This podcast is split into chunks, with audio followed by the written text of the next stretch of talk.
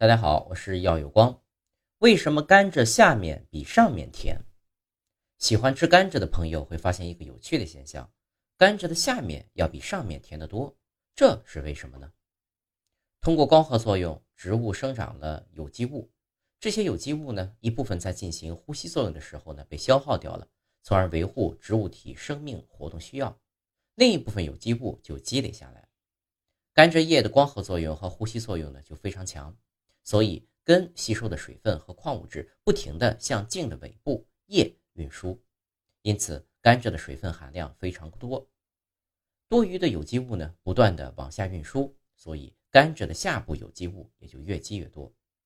开始制造的有机物呢主要是淀粉，